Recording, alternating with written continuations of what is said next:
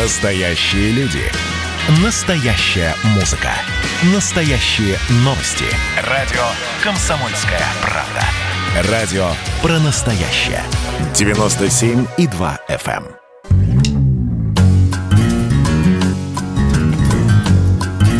Глядя в телевизор.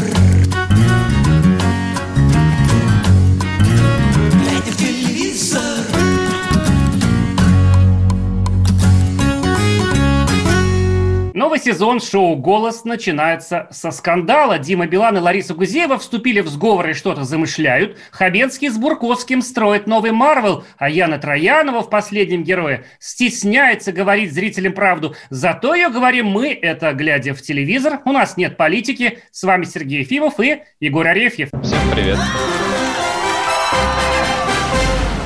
Видишь, как я красиво написал и, главное, как ровно, так сказать, с листа прочел. Давай теперь без сценария выкидываем все. Блестяще, да. Про что будем говорить сначала? Ну, давай, может быть, с «Последнего героя», поскольку он идет пока. Знаешь, когда... Помнишь, это Ангелина Вовк в паре там с Евгением, я забыл, типа, они тоже с той же живостью, так сказать, Березин, и Вовк.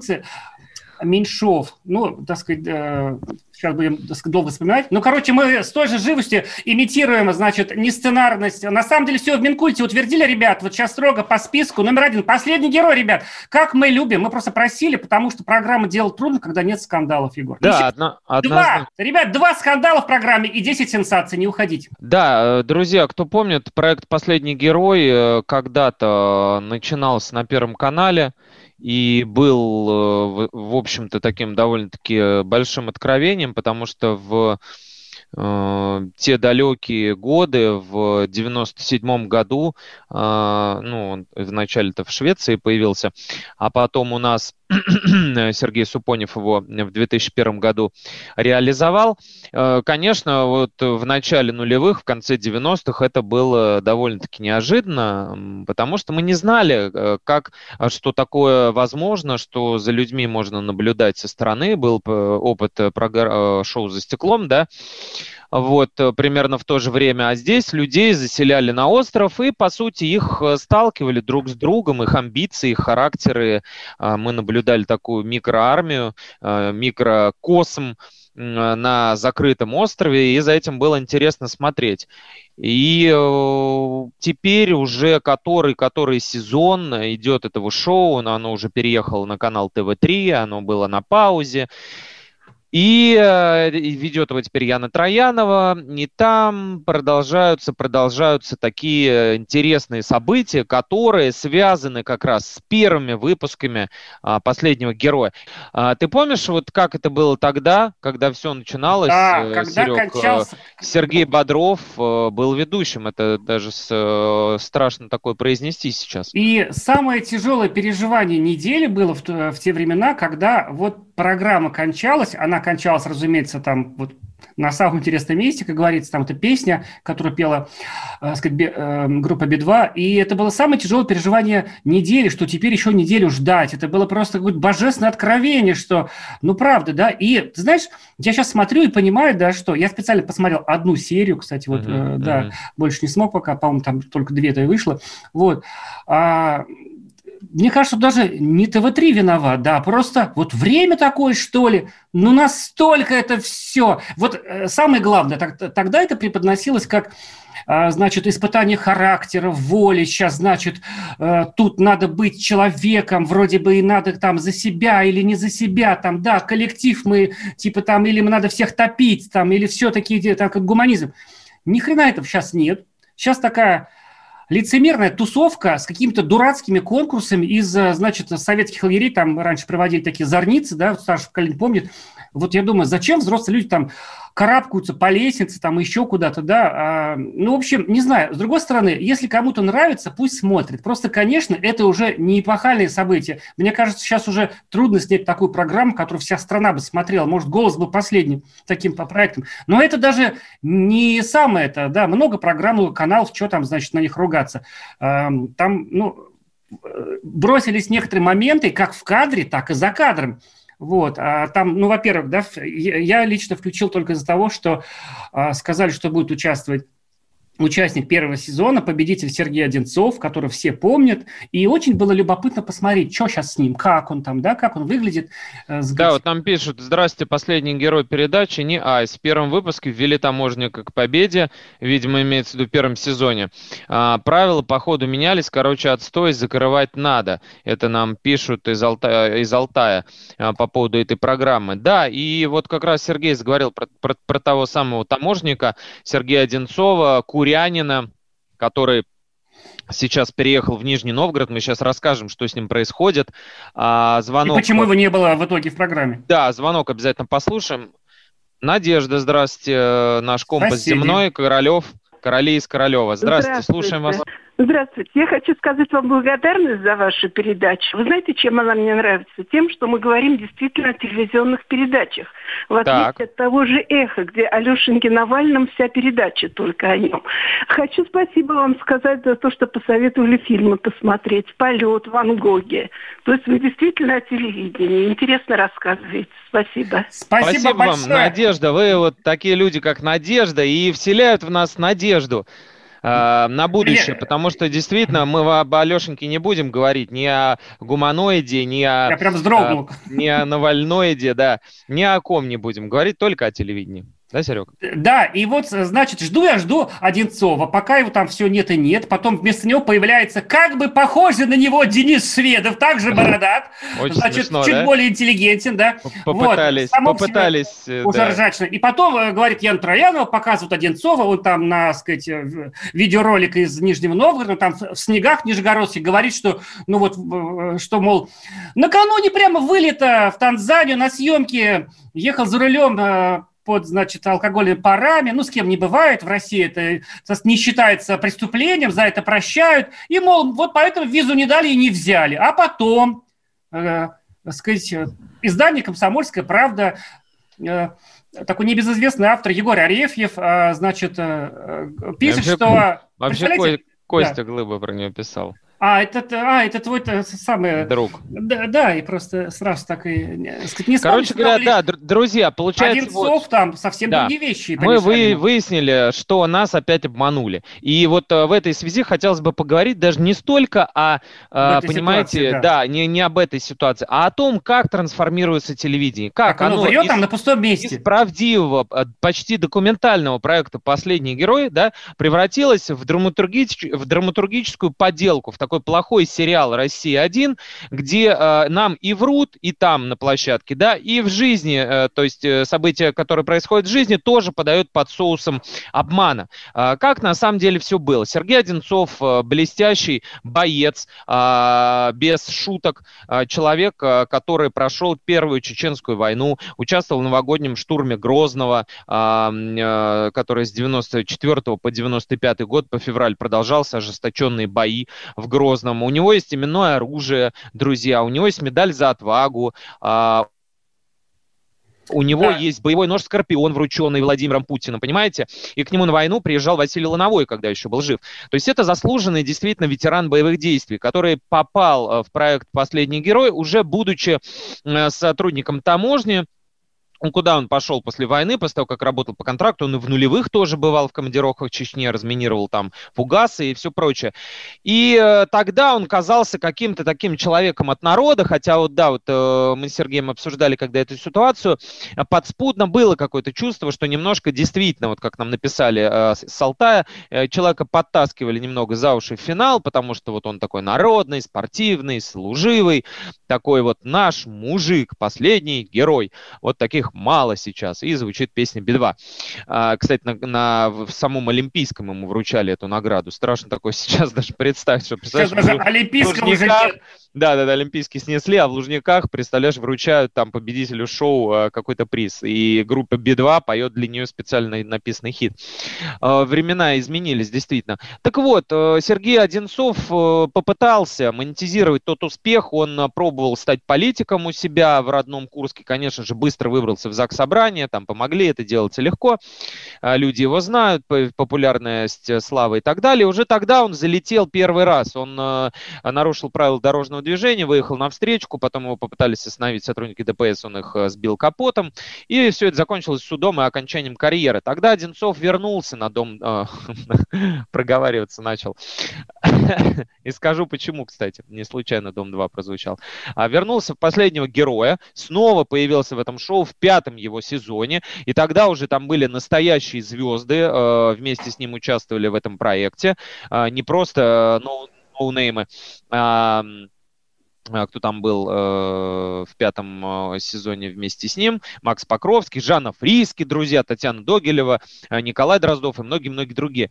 Вот. И выиграть у него не получилось, он, значит, дальше продолжил жить, у него 3 детей, он женился, развелся, осел в Нижнем Новгороде и стал тренером по смешанным единоборствам в клубе Нижнего Новгорода. Вот, друзья, а что было дальше и почему Сергей не попал на Занзибар на самом деле, расскажем вам только мы на радио «Комсомольская правда» в программе «Глядя в телевизор». Сергей и Егор – люди, которые не скрывают ничего от своих дорогих слушателей, в отличие от канала ТВ3. Поэтому вы... попейте чайку сейчас и возвращайтесь, и мы вам расскажем, кого он избил. Глядя в телевизор, глядя в телевизор, глядя в телевизор, глядя в телевизор.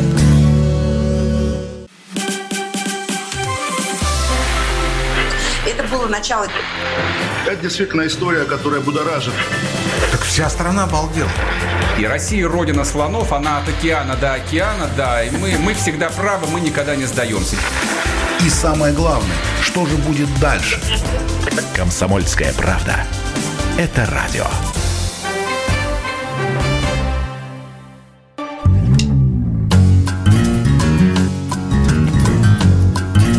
Глядя в телевизор.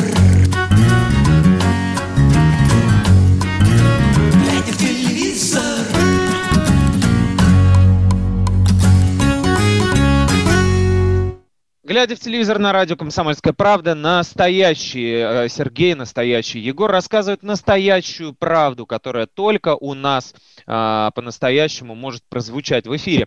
Так вот, друзья, кто к нам подключился только сейчас, краткую фабулу перескажем. Проект «Последний герой» сейчас идет на ТВ3.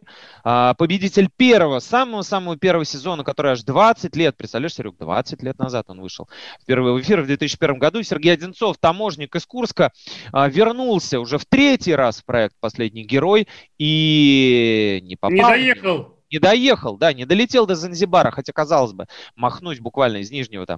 Так вот, друзья, в эфире нам преподнесли это как случайный форс-мажор, пригубил немножко, сел за руль, лишили прав. Вот-вот в марте их должны вернуть, и чуть-чуть буквально не хватило Сергею, чтобы попасть на этот проект. Разоблачаем вранье федерального телевидения, друзья. Опять мы должны это делать. Ну а кто еще? Не «Эхо Москвы» же, где про Алешеньку с утра до вечера. Так вот, Сергей Одинцов, как мы узнали, друзья, на самом деле попал в очень печальную историю.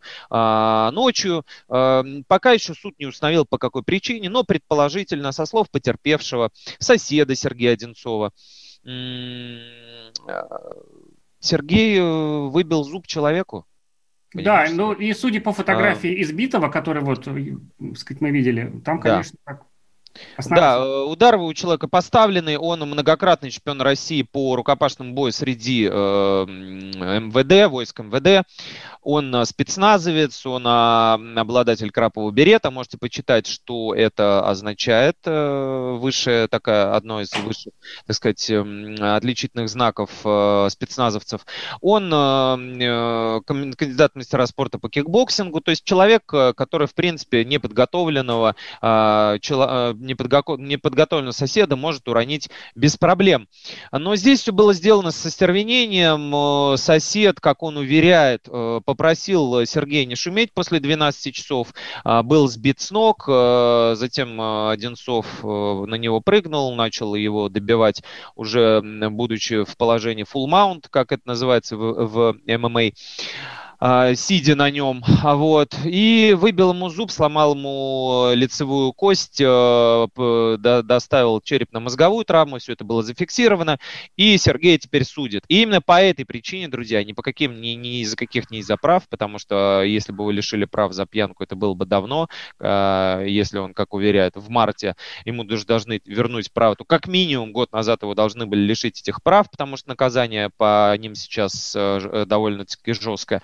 От года там полутора лишения прав на такой срок. Поэтому, конечно, это все не могло произойти вот так случайно. Естественно, он знал бы о том, что он находится он не может выезжать, пока не закрыта у него судимость, не погашена. Он, видимо, сейчас под следствием находится пока, да? Да, и он сейчас вот именно по этому делу о драке, которую адвокаты потерпевшего пытаются переквалифицировать в тяжкий вред здоровью, а это уже серьезная статья, там до 8 лет можно уехать. Вот. А, кстати, он сам сегодня, по-моему, вот я видел сообщение, подал встречный иск, где он упирает на то, что тот избитый как бы врет, и у него вообще нету этих вот, справки о побоях, что ли. Это побои называется. Нет, да. Конечно, все есть, он все это зафиксировал, и в сюжете НТВ, который мы видели в суде, он предоставил все эти справки. Конечно, он сейчас пытается отыграться, так или иначе, посмотрим, чем закончится. Приговор будет в любом случае выносить суд, но со слов Сергея Одинцова, того самого последнего героя, сосед сам начал ломиться к нему в квартиру, а потом упал на улице. А еще Одинцов говорит, а может его жена ударила сковородкой, откуда мы знаем. В общем, грустная ситуация, друзья. То ли эхо войны, то ли жизнь современная так покорежила сознание последнему герою Сергею Одинцову, что он взял, накинулся на соседа. А сосед не просто оказался там алкаш, да, какой-то, которому можно было усомниться в его словах, а это оказался медик, обычный медбрат из одного из ковидариев Нижнего Новгорода. Он работал в красной зоне, в общем-то, спасал людей на подхвате, поскольку это медбрат, да, это не элитная должность, скажем так, и, в общем, наверное, он имел право поспать без выбитых зубов. Посмотрим, чем это закончится. Мне интересно в этом контексте даже не выносить какие-то оценки, кто из них прав, кто виноват, суд установит. Егор, у меня такая же бородка, как и у вас, пишет из Белгородской. Друзья, вот дело в том, что бородки-то нету, это свет так падает, вот смотрите, была она раньше, а вот сейчас ее нет. Специально бреюсь только по пятницам перед программой нашей любимой «Глядя в телевизор». Была раньше бородка, сейчас нет. Но все равно спасибо. Мне интересно поговорить вообще о том, как телевидение меняется и почему вот это происходит. Ты говоришь, что поменялось время. Конечно, да, оно поменялось, но... Знаешь, видимо, они думали, какая такая, горькая правда. Опять же, человеку жизнь, испортим дополнительно, если расскажем правду на всю страну. Пускай мы там чуть-чуть приврем, наверное, думали они. Но сейчас время такое, в отличие от того, как было 20 лет назад, интернет был... Но его, по сути, он был таким зачаточным. Он был не у всех, медленный, и поэтому... И информация распространялась с другой скоростью. Не было соцсетей. Да. В роли соцсетей, выступали форумы, где сидело ограниченное количество людей. А сейчас нельзя скрыть ничего. Нельзя утаить там вся пресса Нижнего Новгорода пишет, ночи напролет и так далее. Вот. И поэтому в этой связи меня удивляет. Правда, вы делаете шоу, где вы должны искренностью брать, да, не этими такими трюками. Там вообще была вторая история, там взяли Лену Перову, тоже легендарную участницу этого шоу, девушку с тяжелой судьбой, певицу, телеведущую, обладательницу ТЭФИ, но как мы все знаем, об этом писала «Самарская правда», какие-то драматические ситуации у меня в жизни возникали. И вот она вдруг приходит, тоже 20 лет ее не было, она говорит, хочу испытать, и вдруг она сама просит себя убрать, из племени на совете. И ее выставляют без голосования. Без рода и племени оставить предлагает себя. Троянова говорит, что, не ожидала, слабачка, что пришла, заняла чужое место, ах ты, вообще, Перова там как-то неубедительно говорит, что к маме хочу, что-то вспомнила, тяжело, все такое. Ее выставляют, и потом раза два выступают соплеменники, где они намекают и прямо говорят, что Перовой было тяжело на острове без бухла, потому что алкоголичка, и из-за этого она ушла. Дело в том, что...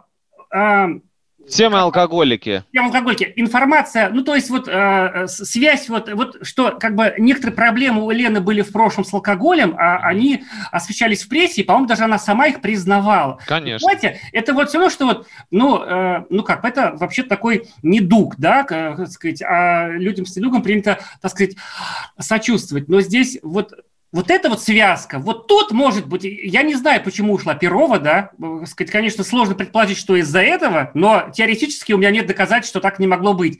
Но да, вот мне кажется, вот тут можно было соврать, вот тут можно было проявить какой-то гуманизм и человечность, а не вот так вот. То есть они взяли, они постеснялись сказать, что, значит, у Одинцова проблемы с законом, но сказали раз там, так сказать, несколько, что, а у нас Перова-то алкоголичка, понимаешь, на всю страну и так далее. Вот, да, это меня вот поразило, и я понимаю, что делали хорошие, талантливые люди. А приехала Перова сюда, в Москву, и там обмолвилась в прессе, что она не была готова к интригам. Я, говорит, приехала, так очень интеллигентно сказала, соревноваться там, да, и там участвовать, играть, а надо было плести, понимаешь? Ну, понятно, там же такие довольно мутные персонажи. Там вот девушка из сезона, так сказать... Пацанки. С экстрасенсами там, да, по-моему, тоже есть, да. А это уже заведомо. Мне кажется, ну, как бы, хороший человек себя экстрасенсом не назовет, извините, пожалуйста, вот. И поэтому, и вот это вот, какая-то же общая тенденция на телевидении происходит. И не то, что там, вот, так сказать, в отдельно взятой передаче сделали плохо. Нет, там теперь вот так. Вот я тебе про это и хотел сказать, еще до того, как ты про Перову начал рассказывать, это очень красноречивый пример. Мне кажется, что вопрос, во-первых, конечно, люди ориентируются, которые производят такой контент, не могу назвать его передачей, даже полноценно, вот именно этот контент, он ориентирован на определенную аудиторию. И мы знаем, кто смотрит ТВ-3, да, всех этих гадалок, мистификаторов и всю эту прочую хрень, псевдо- и антинаучную. На них, наверное, это ориентировано. И вот проблема здесь, мне кажется, произошла в вкусовых сдвигах. Если в 2001 году программу делал, ну, как-никак запускал Константин Львович Эрнст, да, который немножко понимает, что такое кино, немножко понимает, что такое документальное кино, немножко в кавычках, да, и сам Сергей Бодров, ведущий этого шоу, был олицетворением той самой правды. Да, мальчик, выросший в интеллигентной московской семье, не служивший в армии, не имеющий никакого отношения к, так сказать, русскому Даниле Багрову, который разговаривает таким голосом и добивается справедливости, но он сумел, он актером-то не был, он вообще был искусствовед. Но представляешь, насколько он был органичен и как он в одну калитку, например, мог бы сейчас, будучи живым, убрать всех Козловских, Петровых и прочих так называемых наших звезд, да, кино, что он стал выразителем как раз вот того самого характера русского, который до сих пор считается, со времен еще Балабанова, как бы ключевым. И люди сейчас в 2021 году ходят в футболках, где «Сила, брат» с Данилой Багровым, которого сыграл Сергей Бодров. И Сергей Бодров на том самом «Последнем герое» как раз был, так сказать, легитимизатором. Он узаконивал правдивость того, что там происходило. И в этом был интерес. Люди смотрели, потому что думали, да, где Данила, где Сергей, там правда. А что сейчас там осталось, мы расскажем после небольшой паузы. Не переключайтесь, глядя в телевизор на радио «Комсомольская правда».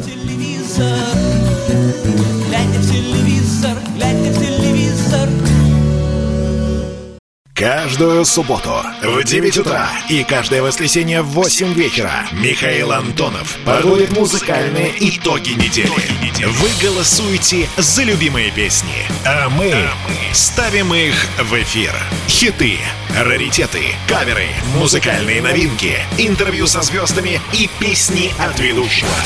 Поднимались Иваны, ни свет, ни заря. Настоящий хит-парад на радио «Комсомольская правда». По субботам в 9 утра и в воскресенье в 8 вечера. Включайтесь. Глядя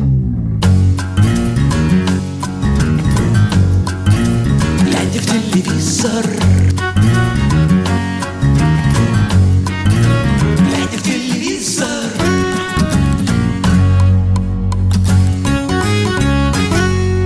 Глядя в телевизор на радио «Комсомольская правда», Сергей и Егор рассказывают вам чистую правду про наше ТВ.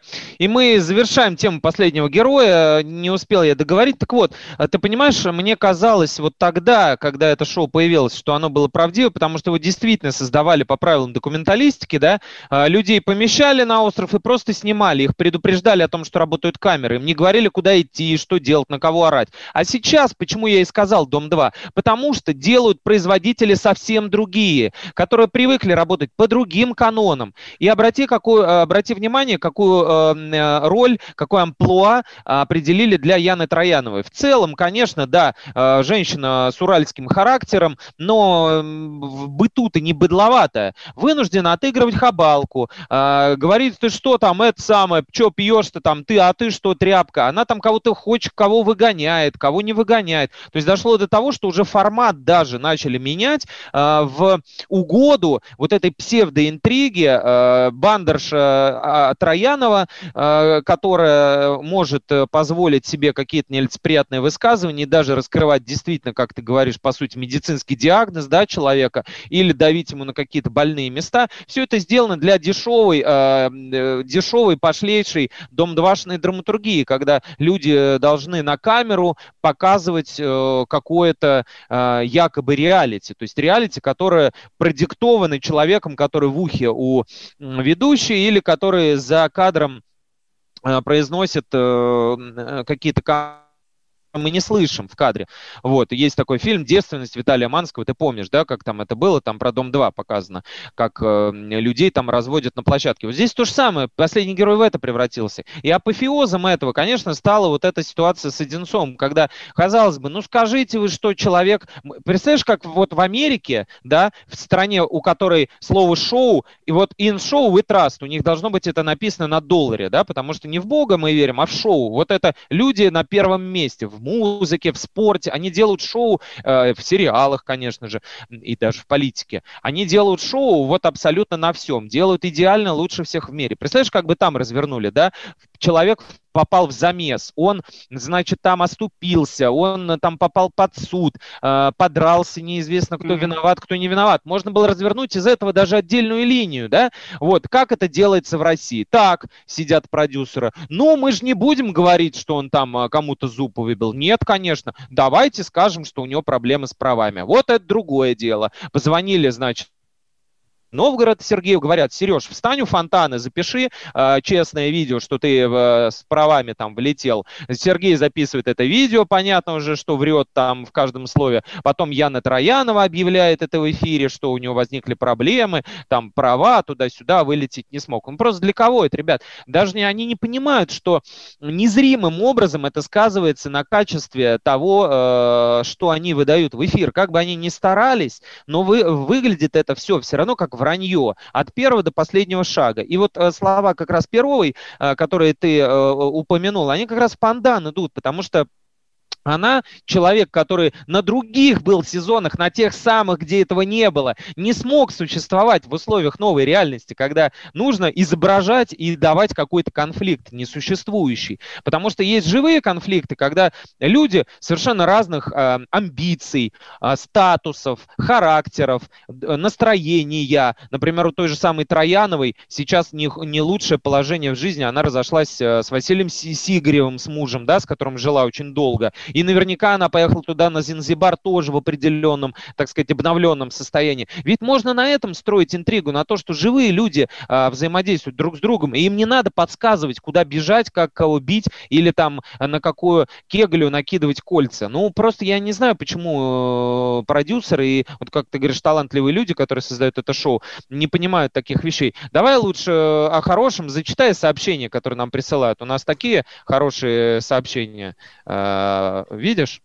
Да. Так. Добрый вечер. Интересно нам пишут. Обожаю слушать ваше шоу, Егор. Это уже читал. Прекрасные, умные люди с грамотой речи. И не пускают в эфир. Боюсь, что это был не нам, а из какой-то другой программы. Вот. Сейчас мы пока, так сказать, перейдем, наверное, скоро к голосу. Я вот прежде хочу сказать, я боюсь, что можем не успеть потом просто. Друзья, во-первых, сегодня голос... Буквально, детский, да? Детский, 12-го, да. Детский голос. Кстати, на следующий день он будет в субботу почему-то. Вот. просто быстренько, пока ты готовишься про голос рассказать, упомяну, ребят, с понедельника второй сезон сериала «Оптимисты». Те, кто полюбил первый сезон, в 17-м, по-моему, году он выходил. Помните, это сериал продюсерства Тодоровского, режиссер Погребский, замечательный такой из авторского кино человек. Сериал про молодых таких дипломатов 60-е, которые, значит, там отстраивают имидж страны, Советский Союз. Я терпеть не могу ретро-сериал, я об этом говорю много раз. Ретро-сериалы – заведомая хрень, считаю я. Но есть что-то в нем милое все равно. Хотя он был таким очень средним. В новом сезоне, друзья, взяли тяжелую артиллерию вашего любимого Сергея Безрукова, который давно не снимался в сериал, потому что он серьезный режиссер, руководит губернским театром и, так сказать, занимается серьезными вещами. И Елизавета Боярская. На них сделали упор, все-таки тяжеловесцы, суперзвезды, и там будет все по-новому. Будут показывать Че Гевару, там, значит, Карибский кризис, любовь, она американка, он русский. Мне кажется, фигня, но, возможно, будет интересно. И со вторника такой беспрецедентный, так сказать, момент. Сразу на 3 платформах запускается сериал «За час до рассвета». Короче, друзья, это похоже на ликвидацию, но это не ликвидация ни в коем мере. И чем дальше смотришь, тем больше удивляешься. В главных ролях Хабенский и Бурковский тоже не... Хрена с горы, как бы я бы сказал. Давай про голос. Ребят, в голосе скандал! Скандалище! Вот. Ну так, да, так себе скандал на самом деле. Ну давай. Нагнетай. Привирай. Ну, как загонщики в телешоу сидят, которые, да, накручивают аудиторию. Не понял, мне написали... Срочно к словарю надо идти, узнать, что такое нелицеприятно, чтобы не садиться в лужу. Я разве произносил слово нелицеприятно? Что-то это, даже... наверное, знаешь, в прошлом году люди только что вещание... В словаре у себя даже не знаю, не могу вспомнить такого слова, так сказать, в своем вокабуляре. А что это? Вот, да? «Голос дети» возвращается в эфир уже сегодня. И вы понимаете, в чем дело. В последнее время почему-то он тоже бывает часто связан со скандалами. И они выглядят, по крайней мере, непостановочными. Помним дочь Алсу, да, ее победу в детском голосе, а во взрослом голосе совсем недавно, то есть в конце прошлого года, 2020-го, участвовала дочь ведущего Первого канала Романа Будникова, что вызывало опять же бурю негодования. Блад. Кричали, как говорили многие зрители. Да, так сказать, что это такое, Блад?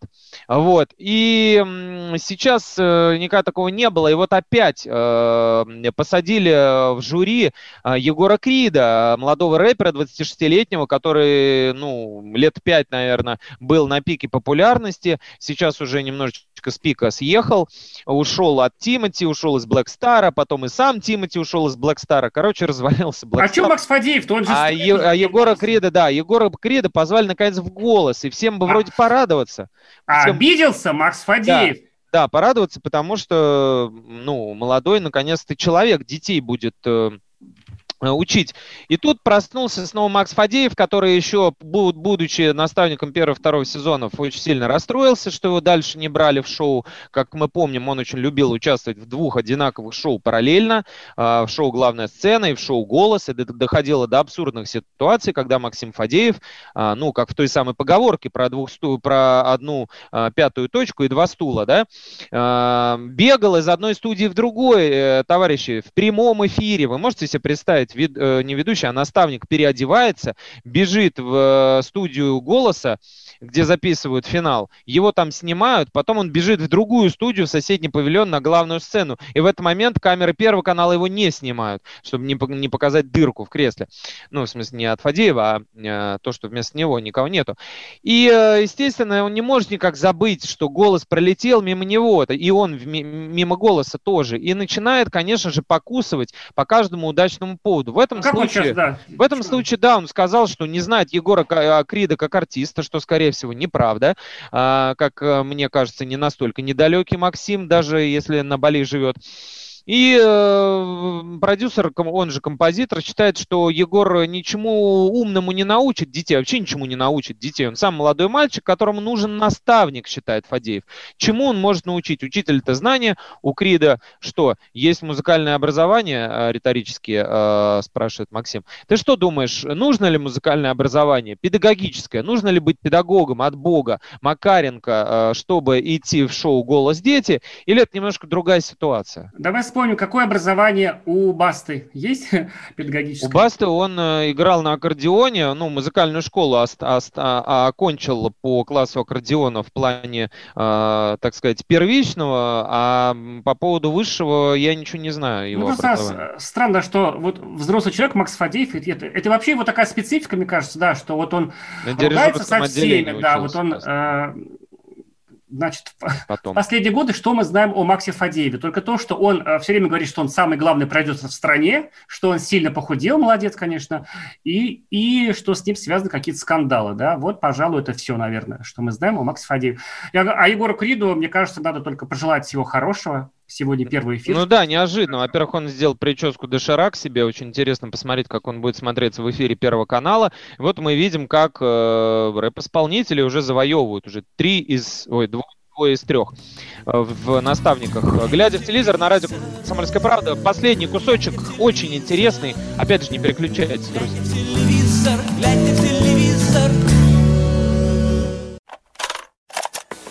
Ну что, это «Хроники Цыпкина» на радио «Комсомольская правда». Имеет ли право звезда напиться, принимать наркотики и вообще вести образ жизни, который не может послужить примером подрастающему поколению? Что делать в принципе с алкоголизмом? Ну, перебрал в барик, со всеми бывает. Приехала полиция. Забраться на постамент, тереть каменный член и думать, что произойдет с тобой чудо. Звонит бабушка, она говорит, не имею никаких претензий к тому, что ты используешь шмат. Можно не позорить меня на всю страну и тся в своем посте написать грамотно с мягким знаком. Известный писатель Александр Цыпкин ведет дневник специально для радио «Комсомольская правда». Без купюр и цензуры. Хроники Цыпкина. Слушайте по пятницам в 10 вечера по Москве. Я, правда, к сожалению, сразу сяду. Глядя в телевизор.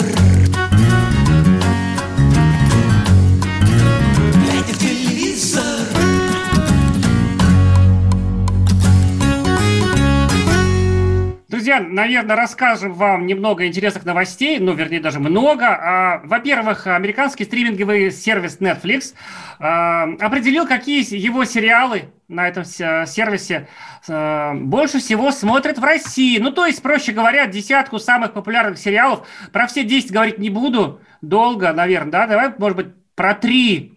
Друзья, вот давай, какие... просто интересно, вот, во-первых, что это за аудитория? Это наши люди оттуда смотрят или их нет, люди? Нет, это именно русский Netflix. Компания Netflix, она уже русифицирована, у них русский офис, русифицированы все сериалы. На нашем сайте Netflix. Именно, да, смотрите, ну, может быть, даже, давай расскажем 5. Все 10 давай. На сайте «Комсомолки» найдете. Давай. На 5 месте «Соник в кино». Это кино, оно было, по-моему, летом, там выходило, это про ежика синего, да? Дети, наверное, смотрят. Так, дальше «Сквозь снег». Знаете, такая драма, там поезд где-то в будущем несется. Едет, все умерли, да. И только поезд остался, в общем. Богатые и бедные, там расслоение. Да. Классовое. На 3-м месте, моя любимая драма прошлого года «Ферзёвый гамбит», он же «Гамбит королевы», он же «Ход королевы». Короче, «The Queen's Gambit», да, потрясающая история про футбол, а на самом деле про шахматистку. Также на 2-м месте «Бриджертоны». Выключили сопилку, Серег, у тебя там включилась лесопилка. Да, это у меня соседи пели, сейчас я скажу. И на 1-м месте «Судьба Сага Винкс». Вот, Егор. Да, у меня, кстати, жена с детьми посмотрела «Судьбу Сагу Винкс», поскольку дети в свое время, девочка и мальчики в меньшей степени смотрели мультик, вот, «Винкс», про ведьм, а это совсем, не напрямую относящийся к нему, там прикольно нарисовано, так у всех глаза светятся разными цветами, огонь, там разные стихии, в общем, такое прикольное фэнтези. веселая довольно-таки. Ну, что тут скажешь? Ну, я вот, все качественные проекты, не могу сказать, вот что у вас, так сказать, нет детей, какой-то проходной. Сагу, да, если у вас в доме нет детей, и вам как-то, ну, вы стесняетесь посмотреть сагу Винкса, начинайте с Бриджитонов. Великолепная такая, прям женская, и даже и не женская такая история про любовь, там, королева, интриги. В общем, потрясающий фильм, смотрите все. Да, смотреть все. А мы пока расскажем про новости, еще более новые, о которых вы узнаете только потом. Вот телеканал «Пятница» запускает, вот мы ждали-ждали, когда же кто уже запустит какое-нибудь шоу, связанное с ТикТоком.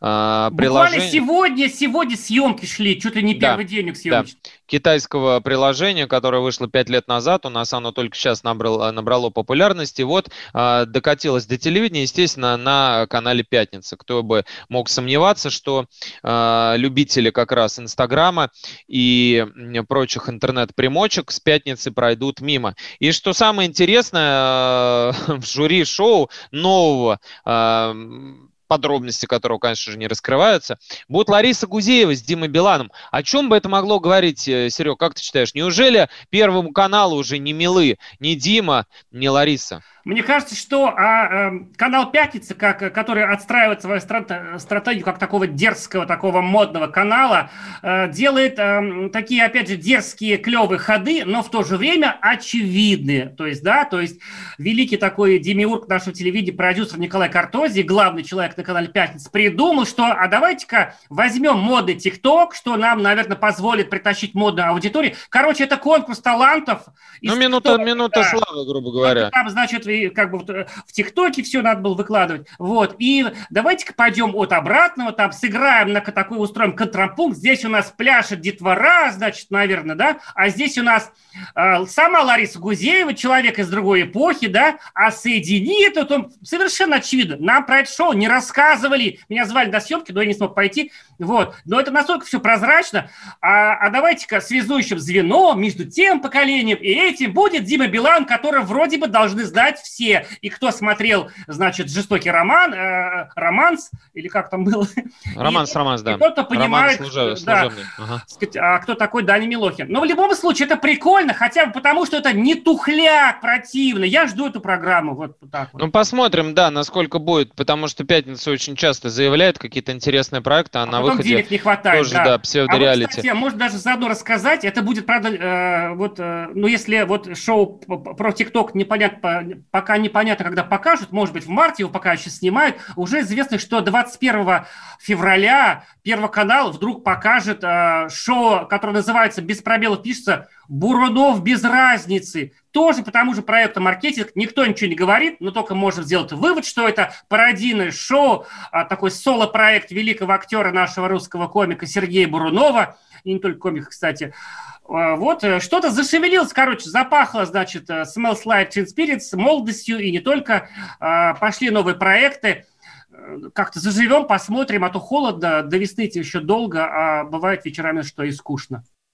Да, и наши в то же время продолжают наступление на Голливуд. Не только Голливуд к нам приходит в виде Netflix, но и Александр Цекало, который отчаянно стучится в эти двери зарубежные, такие сладкие для всех, потому что очень много денежек за это платят, Александр их любит.